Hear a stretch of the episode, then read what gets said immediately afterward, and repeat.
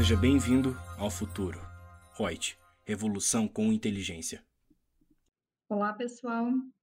Tudo bem? Para quem ainda não me conhece, eu sou a Caroline, CEO da ITEX. Aproveito para introduzir essa consultora mestre em tributação, Lúcia Young, que tem aí uma novidade quente para compartilhar conosco, que é a, o Reut Learning, né, Lúcia? Olá, Lúcia, bom dia. Bom dia, Carol, tudo bom? É um Ótimo. prazer estar aqui com você novamente, obrigada pelo convite. E falando aqui sobre essa novidade, é sobre o nosso lucro real. E já estamos interagindo com os alunos, Carol. Bem interessante, tem muita gente já começando a fazer o curso sobre o verdadeiro lucro real, que está na página da Reut. Então é só entrar lá e dizer: quero me tornar um especialista. Tem um link ali, você clica e faz todo o procedimento ali. Tem várias formas de pagamento, parcelado, com cartão, com boleto, como ficar mais fácil. E, gente, o momento é agora de especialização nesse regime.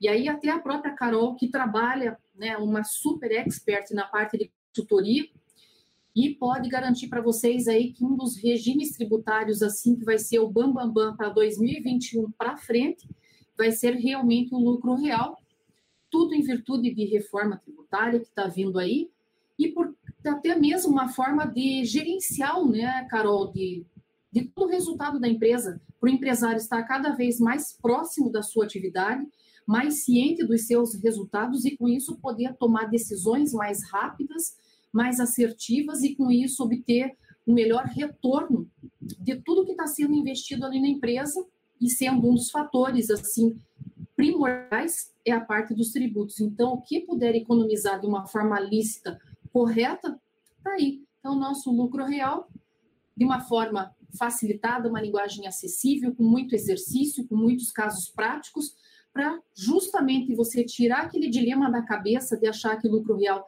é uma coisa difícil, não é também tão fácil, né? Mas depende muito do foco da gente de começar a estudar e tirar essa primeira barreira e tocar o barco para aprender, né, Carol?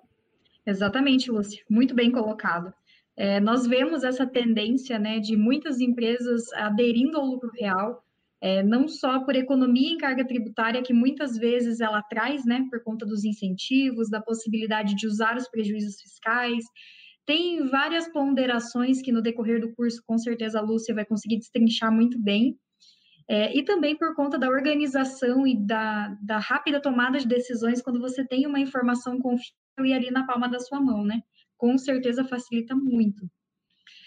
É, enfim, depois dessas breves introduções aqui com a Lúcia, a gente vai dar início ao nosso é, terceiro encontro para falarmos sobre as novidades tributárias, tanto no âmbito administrativo quanto no judiciário.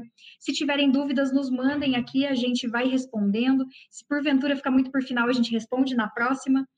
É, e aí, dando start, então, a esse nosso debate riquíssimo em novidades, é, eu quero começar pelo tema de royalties.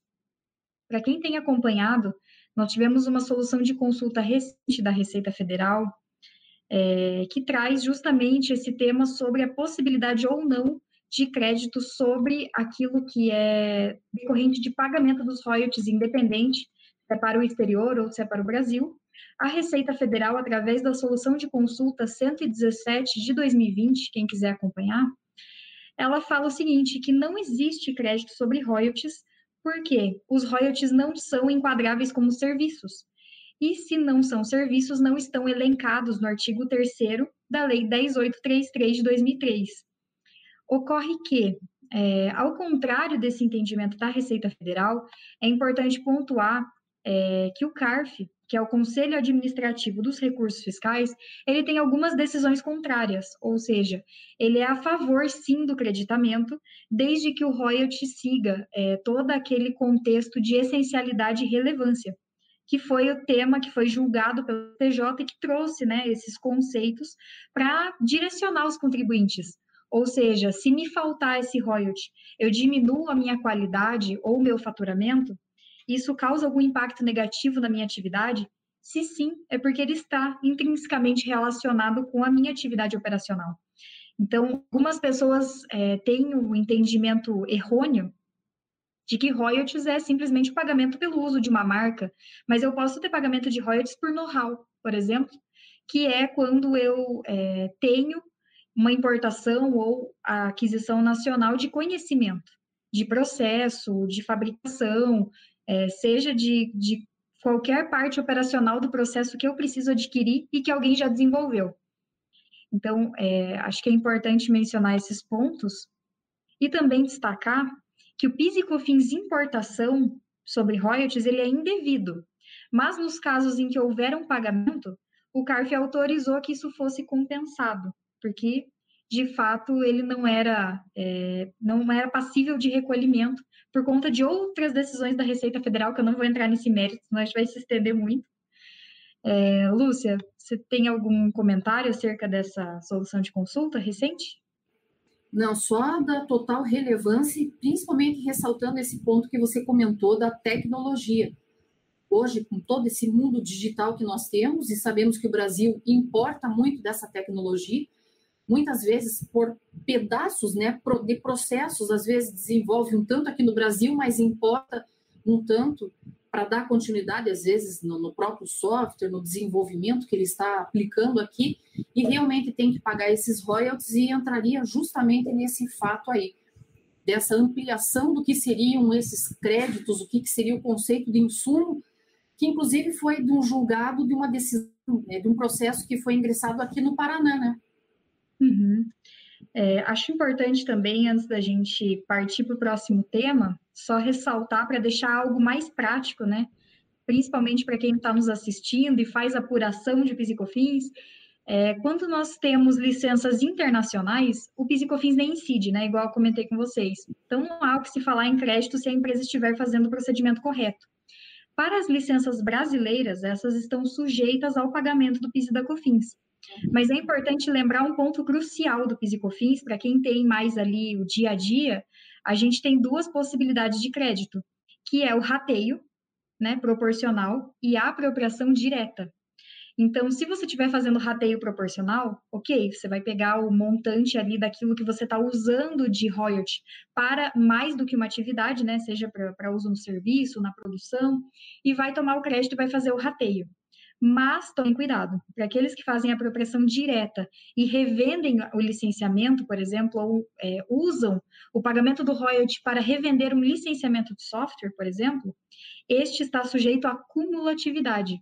Logo, se eu faço apropriação direta do crédito, eu não poderia apropriar, independente da decisão que a gente está falando ali do CARF.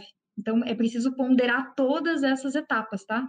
Se o pagamento do royalty está intrínseco com a atividade, se ela está vinculada a um licenciamento tecnológico, ou se ela é simplesmente de know-how, se ela é importada, se ela é nacional. Então, percebam que parece simples, mas não é. Tá? Então, é importante analisar tudo isso. Se surgirem dúvidas pontuais, podem mandar aqui para a gente. E acho que é isso.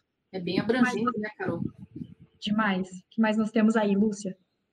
nós temos aqui sobre STF e as multas pelo descumprimento de obrigações acessórias. Eu estava vendo aqui, Carol, onde que surge, é, justamente foi também um julgado que nós tivemos ali, é, da lei antiga, 10.426 de 2002, que foi a que instituiu ali as penalidades por entrega de várias declarações acessórias, inclusive falava ainda em DIPJ, né, que é a atual escrituração contábil fiscal, fala na DCTF, que foi o ponto específico né, desse julgado, fala na DIRF, fala ainda em DACOM, você ter uma noção, porque era da época ainda, né? Então, essa legislação daí sofreu uma alteração pela ação dada pela Lei 11.051 de 2004, e fala que, por exemplo, o sujeito passivo que deixar de apresentar a declaração, qualquer uma dessas declarações ali acessórias, mas era em específico sobre DCTF, ou apresentar em atraso, ou tiver incorreções, omissões, falhas nessas apresentações, incide a penalidade, e que é de 2% ao mês ou fração de mês em atraso, daí com um limite de 20%. Então, eu aplico esse 2% ao mês ou fração de mês em atraso e comparo com os 20% em cima do tributo devido. E vejo entre os dois, é claro que eu vou ter que sempre pegar o valor maior e pagar esse, esse dado, né? E também a previsão de ter a multa de 20 reais para cada grupo. Isso que é esquisito, né? Para cada grupo de 10 informações, imagine, é um monte de informações. 20 reais para cada grupo de 10 informações incorretas, inexatas, omissas. E ainda a legislação vai além, e é boazinha, e diz: olha, essa penalidade está alta para você, mas ela pode ser reduzida. Reduzida à metade quando a declaração for apresentada no prazo, mas antes de qualquer procedimento de ofício. Ou então, uma redução a 75% quando houver apresentação dentro daquele prazo que foi fixado em intimação. E ainda diz que, diante disso tudo, aquela multa mínima que a gente tem a ser aplicada, independente, né, é, vai ser de 200 reais, caso seja de alguma declaração, por exemplo, vinculada a uma pessoa física ou inativa, ou mesmo uma pessoa jurídica que seja é, optante, e a legislação ainda falava no simples federal porque citava a legislação 9.317 de 96, que ainda era o simples federal, é, federal, não era o nacional ainda. E a multa mínima de 500 reais para os demais casos.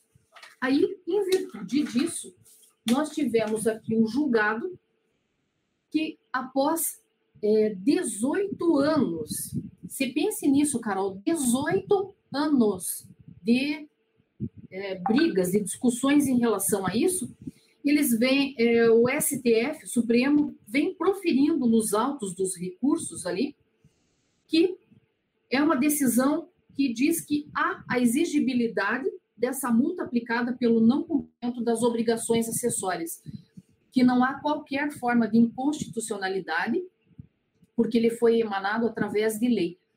E isso tudo advém lá do comecinho, antes disso tudo, porque essa penalidade, em específico para a DCTF, tinha sido instituído não em lei. Ele veio os primórdios em instrução normativa. Daí essa sim poderia ser julgada mesmo como é, ilegal, porque vinha ferindo, não tinha nada na lei prevendo a penalidade, e foi dada por instrução normativa. Daí aquela era discutível. Só que uma vez que veio lei e deu a previsão legal, acho que não tem mais o que ser discutido. E isso veio é, de um processo que é, foi. Quer ver quando que ele foi iniciado? Eu até imprimi todo o processo aqui. Olha só, o tamanho do negócio aqui. Ele vem todo um histórico de quando que vem esse processo. Achei interessante. É, ele fala em mil situações que são, na verdade, 18 anos aí de julgamento desse, desse caso, e ele fala que incide realmente em cima dos tributos. Ele foi julgado agora, Carol, no dia 10 de 9 de 2020. Mas há 18 anos, isso começou lá em 2009, para você ter uma ideia. E era a história de um supermercado que veio questionando, e ele fala em todo o processo, eles vêm com, a, com recurso falando que estamos numa crise aguda, sem qualquer previsões de uma melhoria. Em virtude disso, eles estavam solicitando que fosse liberado esse, esse tipo de penalidade. E aí vem o Supremo e diz: olha, me desculpe, foi julgado com o tema número 872 e diz: é lícito, sim, é constitucional, portanto, é devido quando você não entrega uma declaração. E aí, como foi julgado em relação à DCTF, isso se estende para as demais formas de obrigações acessórias, porque todas as demais aí já seguiram o rito de ser previsto penalidade dentro da própria lei e não por instrução normativa. Pois é, Lúcia. É... Leandro Borges está comentando, né? 18 anos, uma verdadeira vergonha. Isso que nós temos princípios, né, que falam sobre a economia do processo, a agilidade do processo. A gente vai falar, tem um tema bem legal sobre isso, tá, Leandro? No final, a gente vai falar sobre o processo digital. É, tem uma novidade aí bem bacana. Mas, assim, com relação a esses 18 anos discutindo, é realmente um absurdo. Isso mostra o quanto o nosso judiciário é, não tem nenhum tipo de agilidade na resolução dos temas para os contribuintes. E isso se arrasta tanto que é, pode quebre uma empresa, né? Você discutir tanto tempo e ter uma decisão desfavorável pode ser que seja a ruína né, do negócio. E a, a gente estava discutindo internamente com o nosso time jurídico também, para entender um pouco né, o que, que eles pensavam sobre isso. É, e o ponto principal que estava sendo discutido era principalmente a proporcionalidade e a relevância. Porque quando você quer penalizar um contribuinte, você não pode ter cunho arrecadatório. Então, 20% do tributo devido não parece razoável, né? Mas ok, o STF já julgou, não tem mais o que fazer. O máximo que a gente vai fazer agora, até para quem está nos assistindo ter essa ciência, é discutir qual é a base de cálculo que vai incidir sobre esses percentuais, se a gente pode fixar, se a gente pode chegar talvez numa penalidade máxima para não é, ter um impacto tão grande na parte financeira.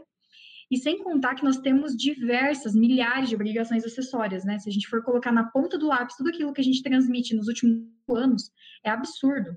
A gente já falou isso em algumas outras lives, mas para quem não conhece, né? Tem o SPED, que é repleto de obrigações, ECF, FD contribuições, FD fiscal, tem a ECD, tem DCTF, tem Perdicomp, tem uma série de declarações que todas elas têm penalidades. Então, o contribuinte fica à deriva de, às vezes, erros que não são intencionais, né? Por exemplo, as compensações. Até sobre todos esses SPEDs, essas declarações acessórias são tratadas lá no curso do lucro real. Bacana. Ó, fiquem atentos aí, Reut Learning, gente. É, a gente estava discutindo o quão é injusto, por exemplo, quando existe uma decomp, que é uma declaração de compensação indeferida, ter uma multa de 50%. É claro, se houve má fé, se houve algo nesse gênero comprovado, até concordo, né? Mas às vezes não é, é um erro de preenchimento, é um erro, às vezes, de uma planilha que fez um cálculo errado, enfim, é complicado, é bem complexo esse tema. Mas a gente ainda tem outras discussões em andamento, né? Como é, essa questão da própria Perdicomp, as multas é, relacionadas à, à própria DCTF para a gente limitar o percentual máximo sobre a base, né, vai ser variável ou fixa, mas conforme tivermos novidades, a gente traz para vocês, mas o ponto é, é devido, o IOSTF não vai, a princípio, mudar o posicionamento dele, hum, já foi julgado o tema. Tem mais algum ponto, Lúcia, com relação Sim, a este... Um dos critérios até, Carol, que eu estou vendo esses dias, porque eu estou ministrando à noite na faculdade o uma disciplina com os alunos né, de, de curso de ciências contábeis, que é legislação tributária e fiscal. E justamente a gente estava falando, né, dentro dos princípios todos constitucionais, e um dos princípios é o princípio do não confisco, e que até hoje nunca ficou definido o que seria o tal do confisco, quantos por cento. E aí até inclusive fiz uma pegadinha, mas não foi pegadinha, porque afinal eu comentei no decorrer das aulas, então quem prestou atenção soube responder certinho e em que eu coloco justamente um caso em que tem uma penalidade alta pelo não cumprimento de uma obrigação acessória e se isso viria a ferir algum princípio constitucional. E a resposta era simples, que o Supremo já tem julgado de dizer que penalidades, as multas, etc., aí, não são tributo e, portanto, não cabe nenhum princípio constitucional incidente sobre isso mas também é discutível, né? E isso também é um dos critérios também que poderia ter sido argumentado dentro aqui desse processo. Verdade. Tem muitas vertentes, né? Muitas vertentes para discutir. É, um outro tema que a gente traz aqui é a questão da possibilidade de créditos sobre taxas de cartões. Então, crédito de PIS e COFINS sobre essas taxas de cartões de crédito foi concedido por uma juíza é, federal, é, baseando-se numa decisão do STJ, na 1221170. A juíza foi a Tatiana Pereira, da 14ª Vara Federal de São Paulo, então quem quiser acompanhar o processo. Inclusive, tudo isso que a gente está falando, depois a gente vai deixar um link com várias matérias para vocês darem uma lida, quais eram os julgados, para vocês conseguirem acompanhar, quem tiver mais interesse em alguma específica. Mas eu achei bem legal, bem interessante, porque é, na nossa última live, acredito que foi há uns 14 dias, umas duas semanas, a gente falou é, da decisão de que era possível tributar isso dentro da base para fins de débito de PIS e COFINS. Então, já que ele faz parte da base do débito, nada mais justo que, pelo princípio da não cumulatividade, a gente possa ter essa base disponível, desde que essa taxa seja essencial e relevante para o meu processo. Então, este aqui em específico foi julgado para uma empresa que comercializa online, ou seja, ela importa produtos e ela vende no e-commerce. Então, imagine a quantidade de pessoas que, que usam cartão de crédito para pagar. É absurdo, né? Diferente de um é, varejo ou alguma empresa que tem algum sistema de venda porta a porta, enfim. Esse caso em específico teve uma decisão julgada favorável, mas, claro, lembrando que isso aqui ainda está indo numa vara federal judicial, não é Receita Federal que está falando isso, né?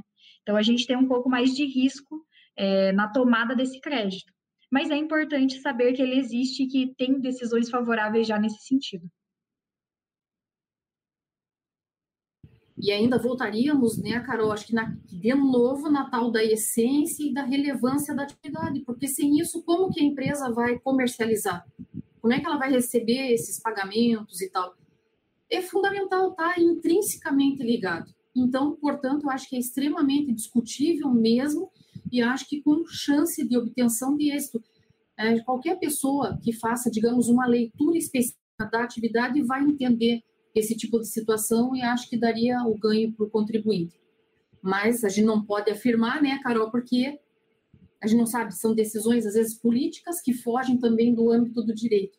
Mas se a gente fosse ver pelo âmbito legal mesmo e diante das normas tributárias, contábeis, eu acho que seria muito cabível, sim. Sim, principalmente depois é, dessa, desse julgado do STJ que fala de essencialidade e relevância, principalmente, né, igual a gente tem pontuado bastante, essas decisões têm convergido nesse sentido, apesar que a Receita Federal muitas vezes ela ainda segura, né?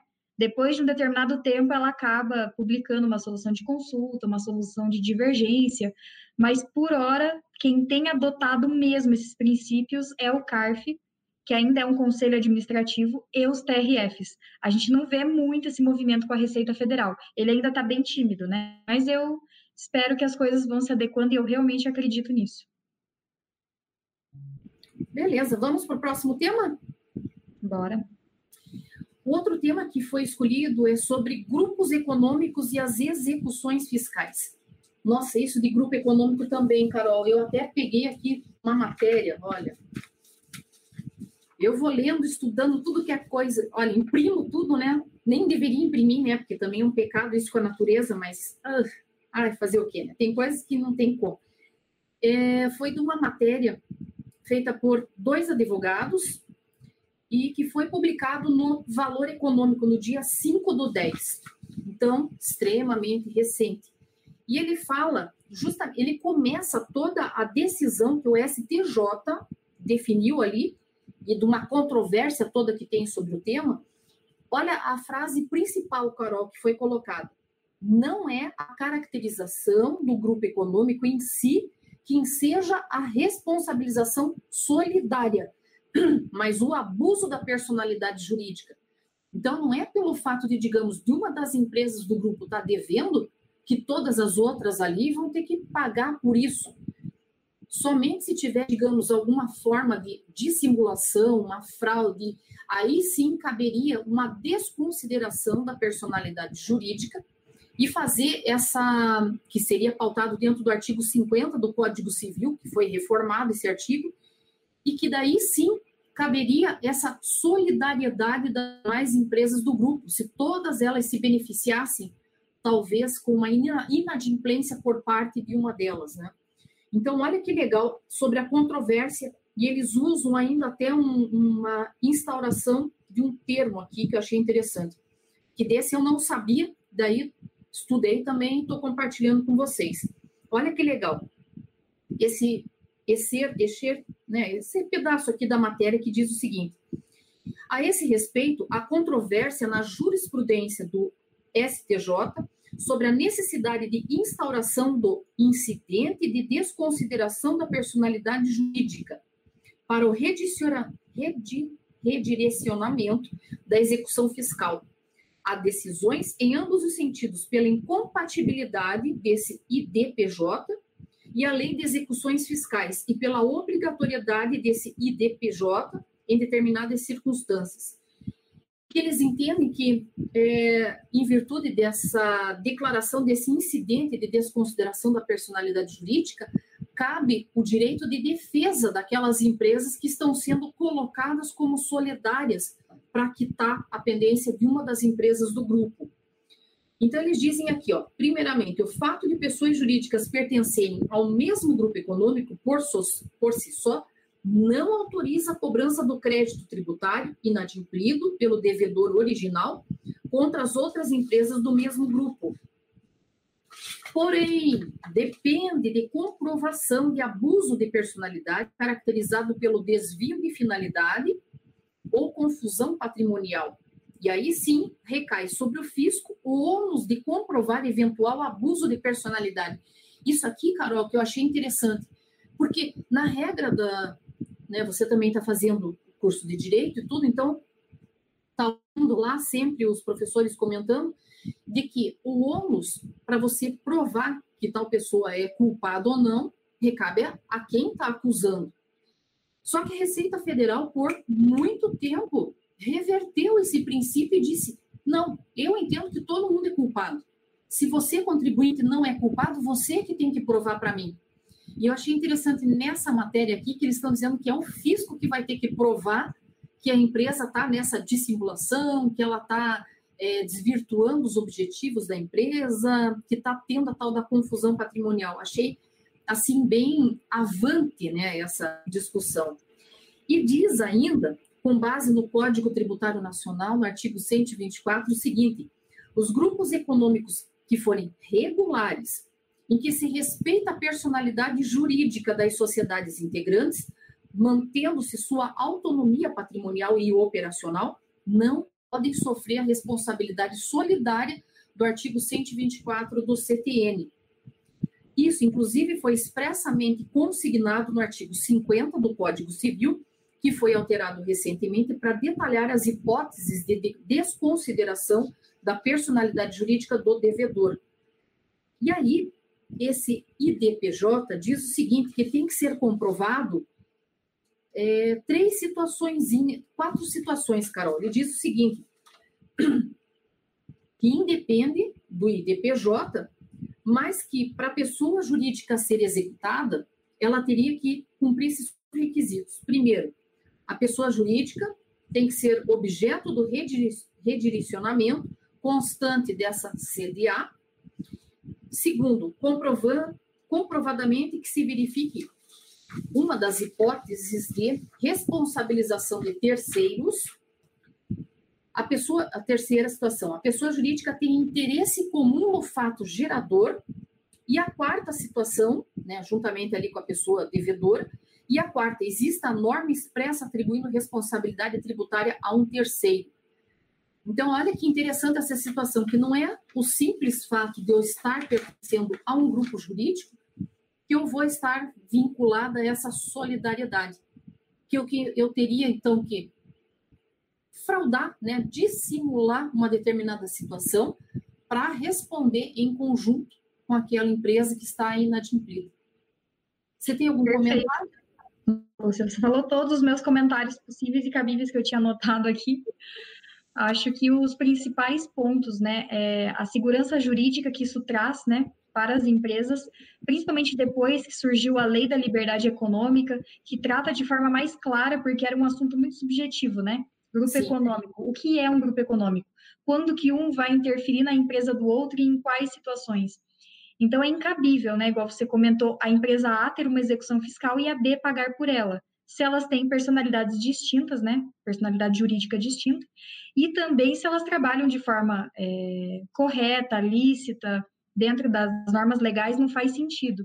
E aí, claro, a despersonificação dessa pessoa jurídica vai acontecer nos casos em que você mencionou. É, e para quem nunca teve muito contato com esse tipo de situação, o que a gente está falando, acho que para ficar um pouco mais simples, o grupo econômico, se eu tiver sócios em comum, basicamente já pode ser considerado um grupo econômico. Mas para que essa execução fiscal seja transferida, eu preciso ter algum é, dolo, alguma fraude, alguma coisa no processo que é, surja é, esse abuso de forma, né? Ou seja, eu abusei da personalidade jurídica e a empresa A e B não existem. Na verdade, é uma operação única. Então, eu tenho compartilhamento de estoques, eu tenho a mesma equipe de RH e de vendas, então eu não tenho propósito negocial, que é um tema bastante comentado no CARF, né, nas decisões. Então, mas, claro, o ônus da prova sendo do fisco, isso nos traz maior segurança, né, igual a Lúcia comentou. Com certeza, é, fica mais complexo a, o fisco conseguir comprovar isso à medida que a empresa tem uma atividade ilícita, correta, com toda a documentação, toda a transação financeira. Então, isso traz um pouco mais de tranquilidade, né? Não sou eu que vou ter que provar que eu estou fazendo certo, juntar toda a documentação. É o que tem que falar onde é que está errado e comprovar, né? Não basta alegar. E outra, Carol, falando sobre isso, eu acho que bate muito com o que foi comentado na live de ontem, que era sobre perdas no recebimento de créditos, especificamente para lucro real, que tem aquelas condições todas emanadas na legislação que fala no aspecto de valor e no aspecto temporal, que a pessoa tem, tem que estar devendo para que eu possa registrar isso como uma despesa dedutível perante o imposto de renda e da contribuição social. E numa uhum. parte da live eu comentei lá que seria indedutível quando se trata é, de empresas interligadas, coligadas, controladas, e aí bate com um grupo econômico. Então, até nesse tipo de situação aí, eu já fazer um link aqui na minha cabeça sobre mútuo, que muitas empresas fazem, né? Esse tipo de situação. Ah, e fala até em parentesco, até terceiro grau para isso. E aí entra o mútuo. Quantas empresas a gente vê ali que está com um saldo de caixa ruim e daí tem o negócio de sócio colocar dinheiro lá, ou de uma empresa para outra, só que daí na hora que você vai pedir um documento, uma parte comprobatória disso, cadê? Ou é um contratinho de gaveta que não tem validade jurídica nenhuma. Então a gente ressalta aqui mais uma vez a relevância que tem você ter um contrato de empréstimo colocando taxas de juro a valor de mercado, a data que é proposta para fazer a devolução, ter a tributação em cima do juro que foi pactuado ali entre as partes. Eu acho que tudo isso, desde que se mostre na contabilidade, tenha documentos, não tem como você fazer essa desconsideração da personalidade jurídica e nem com isso ter que assumir um ônus de uma dívida ou de alguma infração legal, alguma coisa advinda de uma outra empresa do grupo. Sim, perfeito. Todas essas formas legais têm que ser respeitadas, né? E muitas empresas não observam. É é bacana a gente relembrar esses pontos, né, para que fique tudo bem transparente. É, mas só para a gente não se alongar bastante nesse assunto, porque ele realmente tem uma relevância bem grande e é a preocupação de muitos empresários, né? Então, a cada 10 clientes, 7 com certeza tem essa preocupação. Percebo isso nas reuniões que nós fazemos, nas entregas de planejamento. É, mas trocando aqui para uma nova para uma novidade que a gente percebeu essa semana, é, foi que o Ministério da Economia barrou as discussões de até 60 salários mínimos no CARF. Esse tema tem bastante relevância, principalmente para os negócios que são menores ou para aquelas recuperações de crédito menos relevantes, né, em valores. Então, 60 salários, vamos considerar aí que é 60 mil reais na média, para ficar fácil a nossa conta, né? Então, o que, que acontece hoje quando você tem alguma discussão acerca de um crédito? Vamos pegar o exemplo dos royalties para ficar fácil. A gente acha que tem direito ao crédito porque é um royalty pago sobre know-how, conhecimento, é necessário, é essencial e relevante para a minha empresa.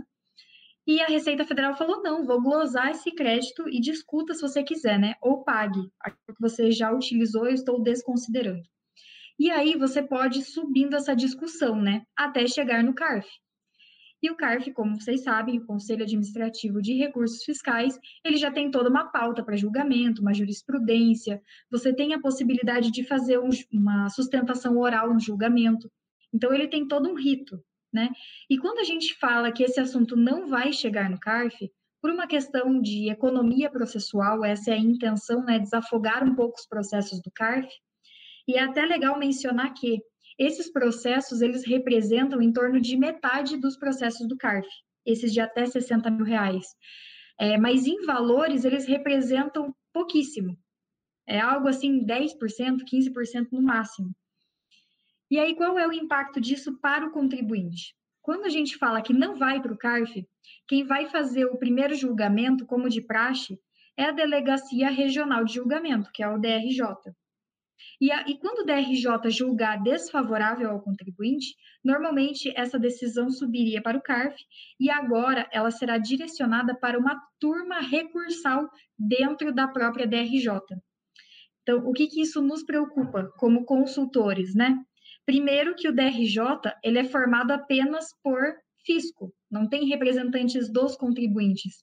Então, se algo já foi julgado desfavorável, qual é a possibilidade disso ser revertido no DRJ apenas com representantes do fisco? É preocupante. Claro que o Ministério da Economia tomou cuidado de direcionar e comentar, né, que na norma o DRJ deve seguir as súmulas e aquilo que já veio se consolidando como precedente no CARF. Então, eles precisam usar isso como base.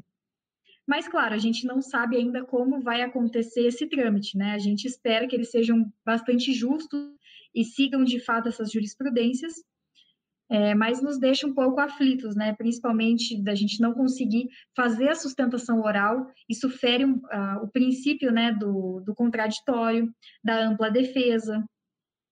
E aí, claro, a gente discutiu isso internamente também com o nosso time para entender o que, que cada um pensa sobre isso.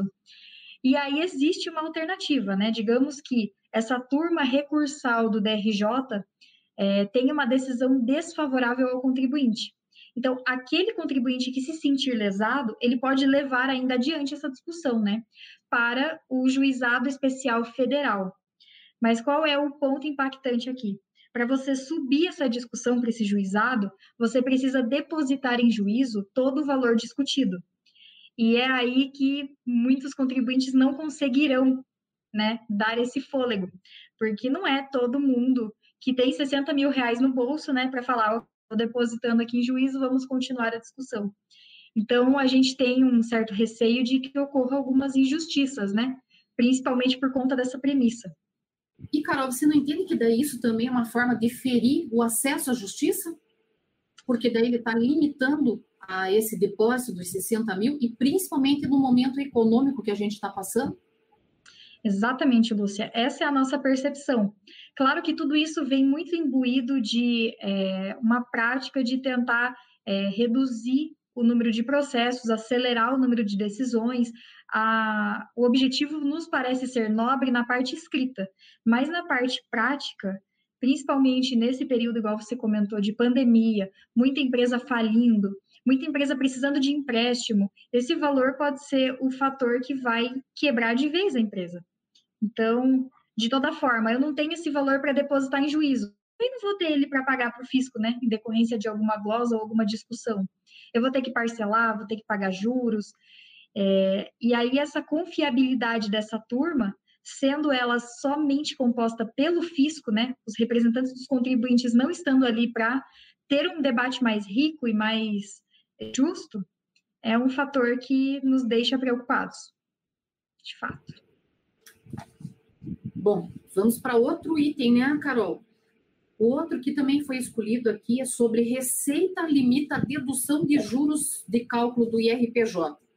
E aí, isso advém de uma solução consulta COSIT número 101 de 2020.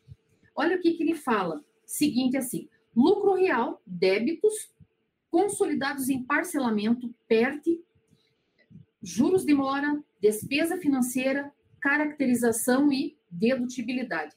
E olha o que, que foi a interpretação da, do COSIT. Na apuração do, do lucro real, os juros da taxa Selic sobre o saldo devedor e os juros da taxa Selic incidentes sobre a prestação a que se refere o artigo 8 parágrafo 3 da Lei 13.496 de 2017, que é do PERT, são considerados despesas financeiras e, em regra geral, dedutíveis. Todavia, pronto, aí já matou tudo, né, Carol? Venho todavia, porém, contudo, matou tudo que ele falou de bom antes.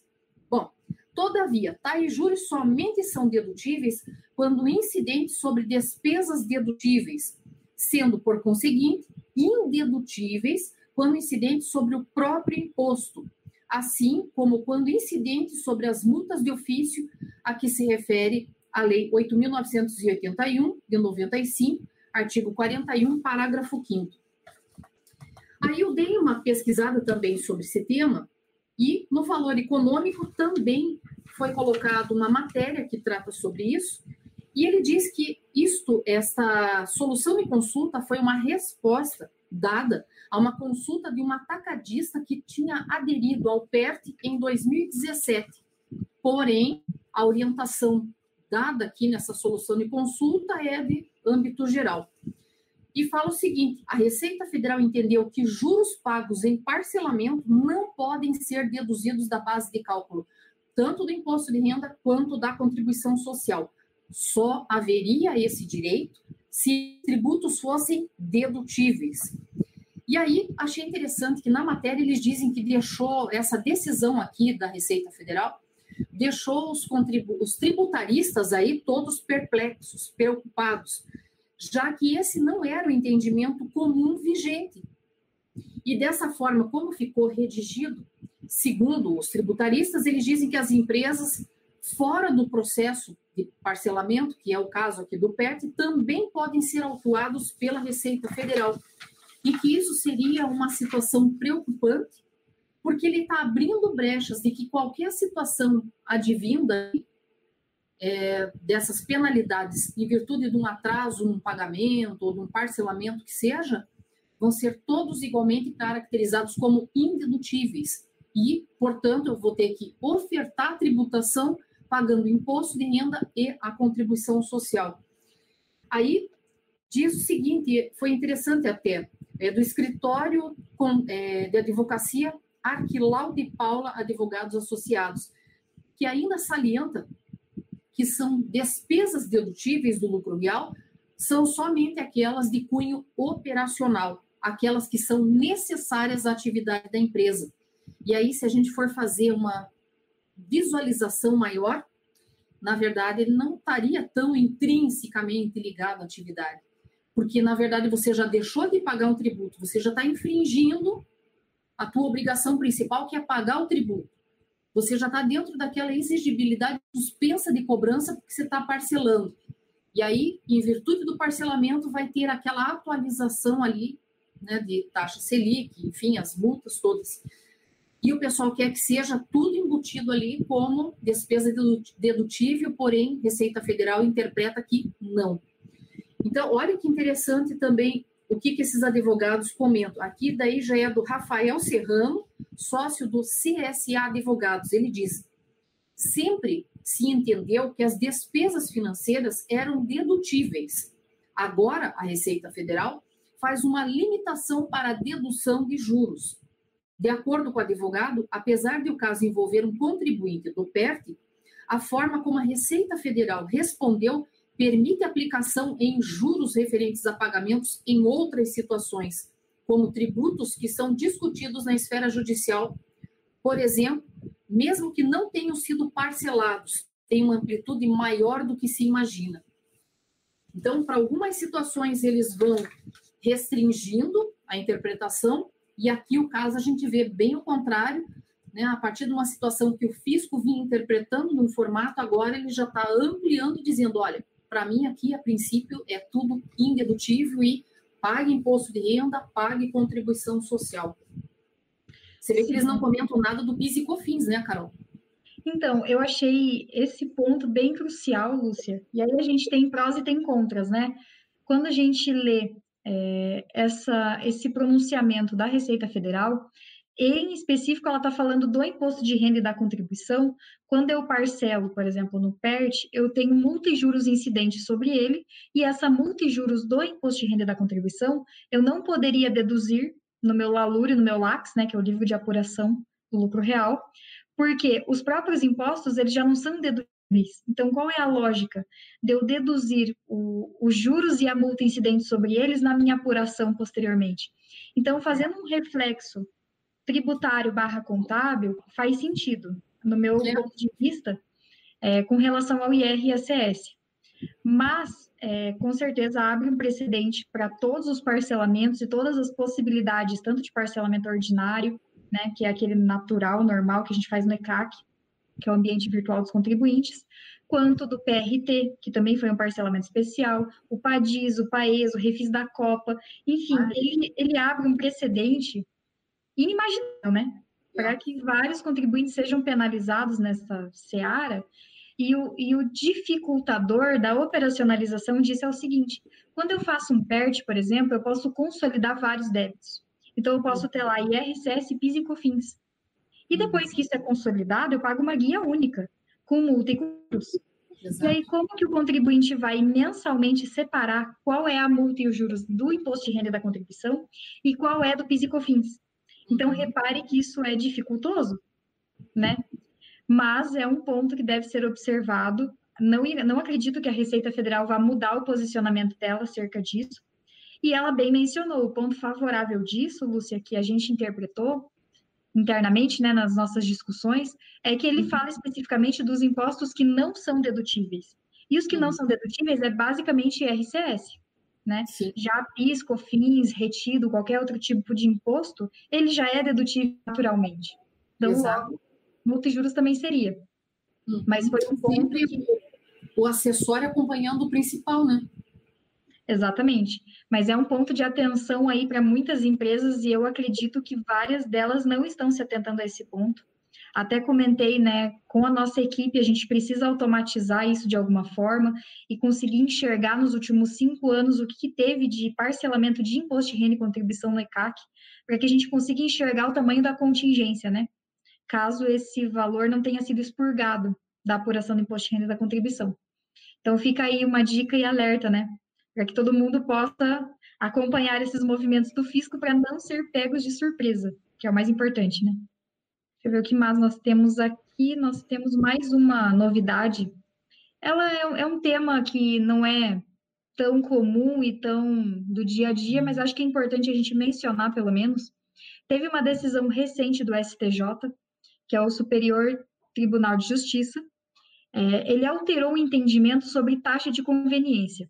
Então, muita gente, quando vai fazer aquela compra online, né, na plataforma digital, vai comprar um ingresso de show, um ingresso para o cinema, ou vai fazer alguma compra que precise retirar no local, muitas vezes aparece a taxa de conveniência.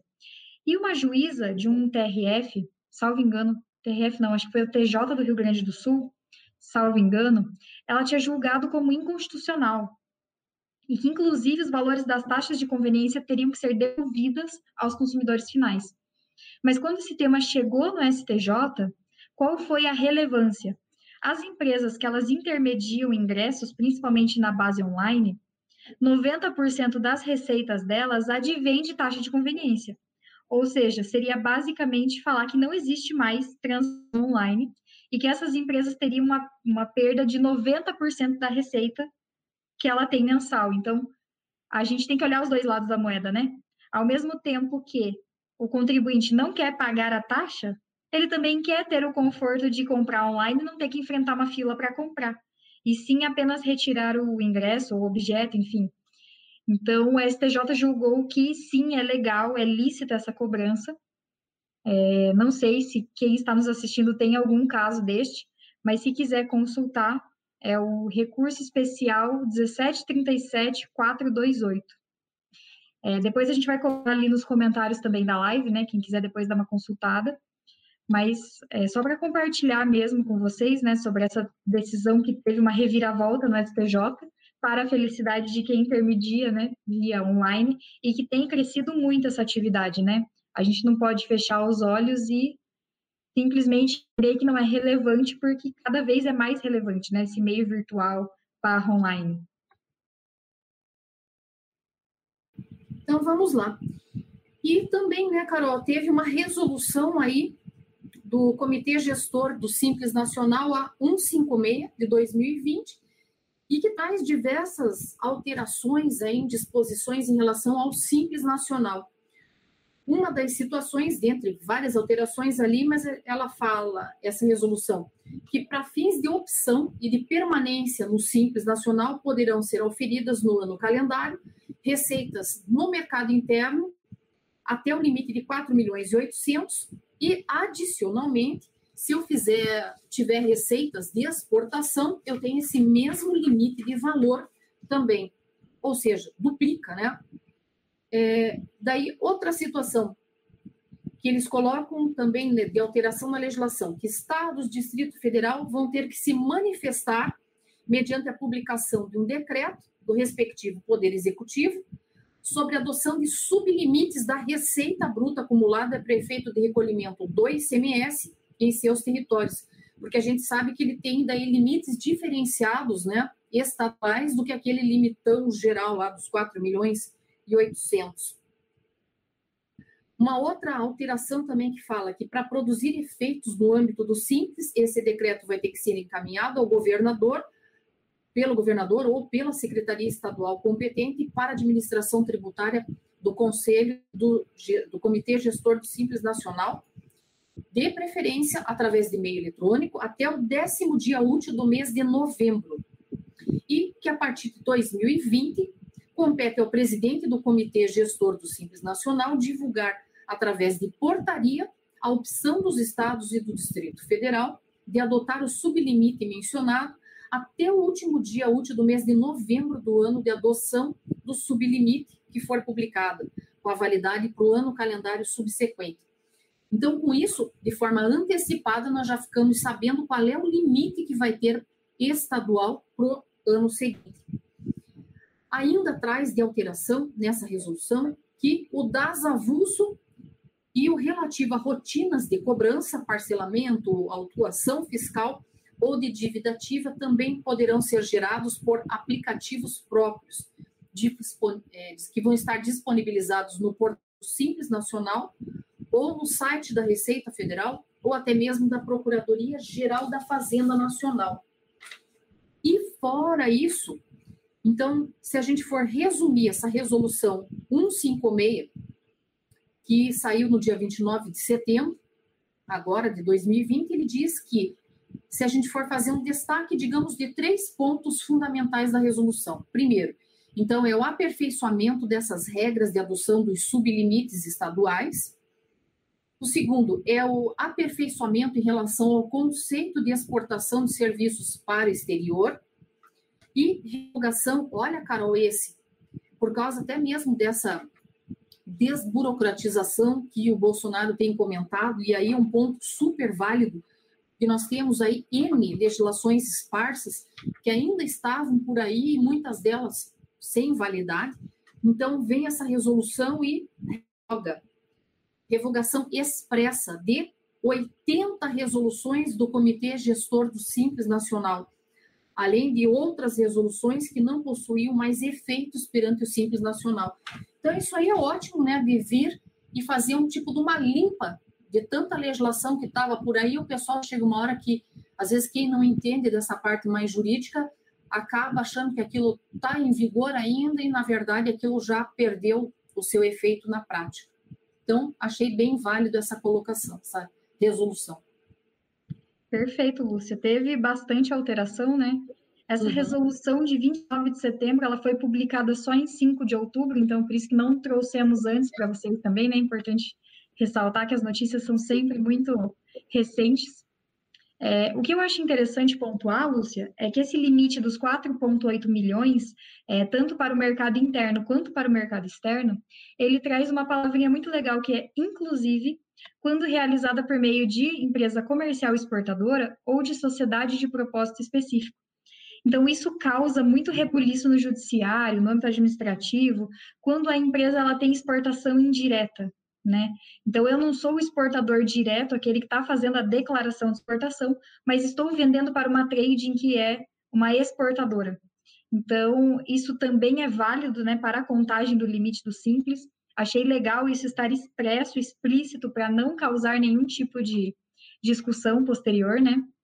E desses pontos que você colocou, muito bem pontuados todos, inclusive, é que os estados e o Distrito Federal, quando eles estabelecerem o limite de faturamento, né, aquela linha de corte para a empresa começar a pagar o ICMS por fora, ou seja, ela paga os tributos consolidados e mais uma guia de ICMS, né, como se ela fosse um contribuinte normal, isso vai ter que passar por um decreto, que vai ter que ter aprovação do governador, vai ter que ser direcionado ao competente da administração tributária do Comitê do Simples Nacional.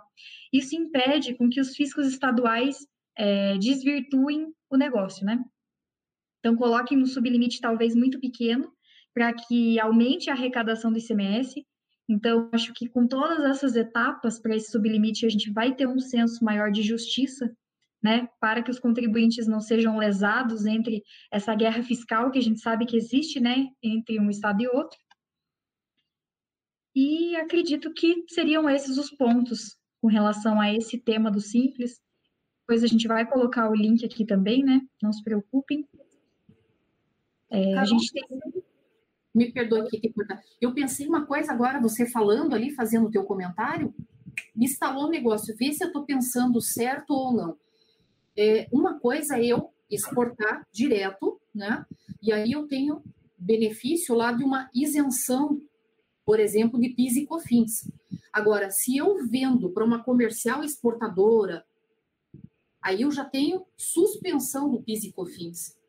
Então, quer dizer, acho que é mais um ponto ainda de atenção que o contribuinte tem que ter perante a legislação de PIS e COFINS, até mesmo para você colocar lá nas guias, é, no, quando você no, quando for preencher o DAS, né, para recolhimento do Simples Nacional, você colocar alíquotas todas pertinentes, porque como a gente sabe que são contribuições sociais, pode vir uma legislação a qualquer momento e só respeito lá o princípio da noventena, dali a 90 dias já mudar uma coisa que hoje às vezes pode estar suspenso ou com alíquota zero, de repente mudar completamente. E se veja que uma coisa é ele falar na, na nessa é, comercial exportadora, preponderantemente exportadora, e a outra é falar em sociedade de propósito específico. Essa sociedade de propósito específico, ela tem como objeto social exportação também ou não? Para saber o PIS e COFINS dela, se tem benefício fiscal ou não. Exatamente. Tem que olhar todos esses pormenores. É complexo, mas ele traz benefícios, né? Então é importante deixar no radar esse, esse mas tema. Né, é uma loucura, né? Vem uma, uma normazinha, uma linhazinha que você lê. Você às vezes lê sobre um prisma. Aí, de repente, é, conversando com outra pessoa, se escuta ela falar, pronto, começa a abrir um monte de leque de outras possibilidades que talvez a gente já esteja achando pelo em ovo ali, mas não é situações que podem vir a acontecer aí futuramente. Sim, é por essas e outras que nós já temos mais de 2 bilhões de cenários tributários desenhados no White Bank, porque é surreal, né? A quantidade de estados, municípios, regras, e uma coisa vai alterando a outra e vira um imbróglio que é realmente complexo de acompanhar. Uhum. É, Para a gente fechar, acho que a Lúcia ainda tem algum comentário sobre a LGPD antes da gente fechar a live, mas só para fins de curiosidade, né? Nós... É a tempo que é bem importante, Carol. É, só vou comentar sobre o juízo digital, aí você fecha uhum. com, a, com a penalidade que a gente comentou, que é bem pesada, né? Então, só para que todo mundo fique aí ciente das movimentações do judiciário, nós temos um ato normativo de 6 de outubro de 2020. Eu não vou falar o ato normativo inteiro porque ele tem um número um pouco extenso, mas ele fala sobre juízo 100% digital. Então, quem quiser dar uma pesquisada aí sobre esse tema que é bem bacana, ele traz a diretriz já presente no Código de Processo Civil de 2015, que é para tentar agilizar processo, trazer maior economia processual. Então, ele ainda é facultativo, claro, né? Se você quiser optar, quando você for fazer a distribuição do processo, você já faz a demanda de forma online e ela vai acontecer do início ao fim de forma online. Então, quem tiver interesse, dá uma pesquisada aí no tema, que com certeza vai nos trazer maior agilidade processual. E aí, Lúcia, a gente tinha um tema da LGPD que nós estávamos comentando sobre algumas penalidades exclusivas, né? Exatamente, a gente nem tinha pensado em tratar disso, né, Carol? Mas hoje de manhã, né, depois da reunião que a gente teve, né, eu falei, ah, não, deixa eu dar. Tava olhando ali na internet e achei um tema bacana da LGPD, que está super em voga, e o pessoal fala do impacto que, que vai ter em relação aos documentos fiscais eletrônicos, como nota fiscal eletrônica, conhecimento de transporte eletrônico, nota fiscal do consumidor eletrônica, o bilhete também de pagamento né, eletrônico. Lembrando que a LGPD, essa lei, foi instituída pela Lei 13.709 de 2018 e criada objetivando coibir o uso indiscriminado das informações de pessoas, proteger o direito ao sigilo de pessoas também em relação aos seus dados, quando fornecidos pelas organizações com as quais tem algum tipo de relacionamento, como empregadores, lojas, prestadores de serviço e também os órgãos públicos. E aí, então, a abrangência da LGPD é geral. Pega União, Estado, Distrito Federal, tudo. Esses documentos fiscais que eu comentei. E, para isso, comenta-se que o acesso à informação desses documentos fiscais ele vai ser apenas de uma forma resumida. Então, esses órgãos públicos podem acessar, até porque tinha uma emenda na Constituição Federal dizendo que os fiscos poderiam se conversar para poder verificar se está tendo alguma distorção em base de tributação, alguma sonegação, enfim, mas que vai ter acesso à informação continua, só que de uma forma resumida. E aí é, existem vários ajustes CINEF tratando ali também em relação a cada uma dessas notas fiscais, conhecimentos de transporte e bilhete eletrônico.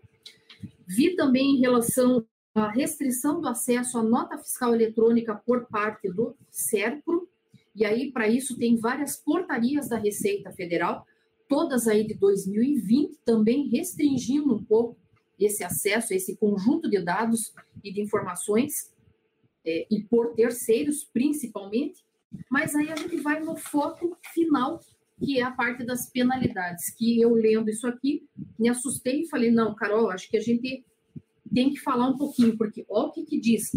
Foi, então, como eu digo, é a Lei 13.709 de 2018, e as penalidades estão nos artigos 52, 53 e 54. Vou ler aqui para vocês o que diz. É, se a gestão das informações constantes, né, nisso que a gente comentou aqui, não for controlada de uma forma eficiente, poderá gerar multas severas para as empresas. O compartilhamento de informações sem observância das regras fixadas pela LGPD acarretará pesadas multas que podem variar desde uma advertência, que é tranquilo, né, até se for analisar, com prazo para medida corretiva até, agora escuta, gente, 50 milhões. Contudo, a Lei 14.010 de 2020 adiou para 1 de 8 de 2021 a vigência das sanções de responsabilidade que são previstas na LGPD. Ou seja, por que, que vocês estão falando nisso agora? Seu negócio vai realmente vingar a partir do mês 8 do ano que vem? Porque, gente, brasileiro deixa tudo ali. Ah, e amanhã que entra em vigor? Então amanhã que eu vejo. Só que a gente tem que mudar de postura, nós temos que agir de forma preventiva, não deixar a água chegar aqui.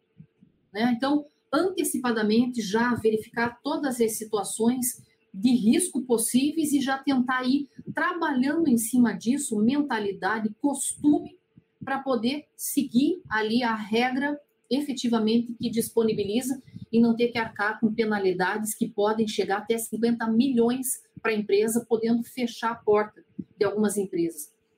E você viu, Carol, que já tem empresa aí que já foi autuada, não nesse valor aqui, mas tem empresas que já estão sendo advertidas em relação a isso. Pois é, a gente vê alguns movimentos já, é, são mais tímidos, né? Principalmente porque ainda não tem a penalidade pecuniária, mas tendo em vista que o tráfico de dados, né, deixa eu falar dessa forma, que talvez fique um pouco mais impactante, né, eu usar os dados sem autorização da pessoa é, e de alguma forma eu gerar esse compartilhamento e vier a ter uma penalidade, reparem que a Lúcia comentou em 50 milhões.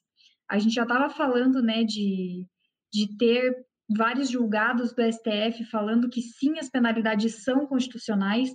A gente pode até discutir algum princípio ou outro, mas está escrito em lei, então a gente precisa tomar cuidado com essa penalidade, né? E acredito que eles já colocaram um teto tão alto para que as pessoas percebam a importância e já trabalhem de forma proativa nisso para evitar qualquer tipo de lesão financeira. Então, se adequem, leiam, releiam para tentar já deixar de forma muito orgânica, né? Toda essa parte de proteção de dados, para quem mexe com dados, isso é muito importante. E a gente sabe que o setor tecnológico cada vez está avançando mais. Então, startups, todas essas empresas que estão começando agora, é, por favor, peguem esse ponto de atenção que ele é bem importante. É, o Leandro Borges comentou, né? O RH verdade, que há um ano atrás é, ele falou sobre isso, né? e já poderia estar já com meio caminho andado, né? Então, LGPD aí, com certeza, é o tema do momento que a gente precisa estar discutindo sempre, né? Para que a gente tenha um, conhecimento e um entendimento bem consolidado, para quando essas penalidades começarem a valer, a gente já estar é, com tudo dentro dos conformes, né? Assim uhum. esperamos. E não só nesses documentos que eu falei, mas a abrangência também até mesmo no RH né, que centraliza uma base muito grande de dados. Principalmente, né? É, então, quero agradecer né, a atenção aí de todo mundo que acompanhou a live. Com certeza, é, a gente acredita que a gente está gerando bastante valor agregado com esse conhecimento técnico. Muitas pessoas não têm tempo de ler e filtrar aquilo que realmente é importante, aquilo que é aplicável no dia a dia, trazer exemplos práticos. É, quero agradecer a ilustre presença aí da Lúcia, que sempre está nos ajudando, estudando pra caramba. Vocês viram ali, né, ela com os papéis e os processos, e ela vai a fundo. É muito importante, a gente tem muito esse mindset, né, de, de pesquisar e atrás da informação, não acreditar em qualquer coisa ali que está na internet. Então, realmente agradeço, Lúcia. Nossa, eu que agradeço demais, Carol. E só penso, né, que para o pessoal Seja um verdadeiro especialista em lucro real. Não deixe de dar uma olhadinha lá no nosso link de curso, por favor. Né? Eu penso nisso não só, ah, vamos vender, mas pensando em você, profissional, né? o momento ideal para se profissionalizar e realmente tirar qualquer é, aquela ideia, mindset, já que você comentou, já vamos falar nisso do pessoal ficar com aquilo, ah, não é difícil, é complicado, isso não é para mim. É para você sim, e o momento é esse para estudar. Exatamente, perfeito, Lúcia. É, para quem não conhece ainda o Reut Learning, é um curso específico para o lucro real. Com certeza, todo o conhecimento que a gente tem já consolidado como empresa e considerando ainda toda a experiência da Lúcia né, em promover aula, em conseguir transmitir o conhecimento, com certeza pode agregar muito valor para você, para sua empresa. Então, não percam, porque realmente o conteúdo está muito rico. E quero aproveitar e desejar um excelente dia, uma ótima semana para todo mundo e até a próxima.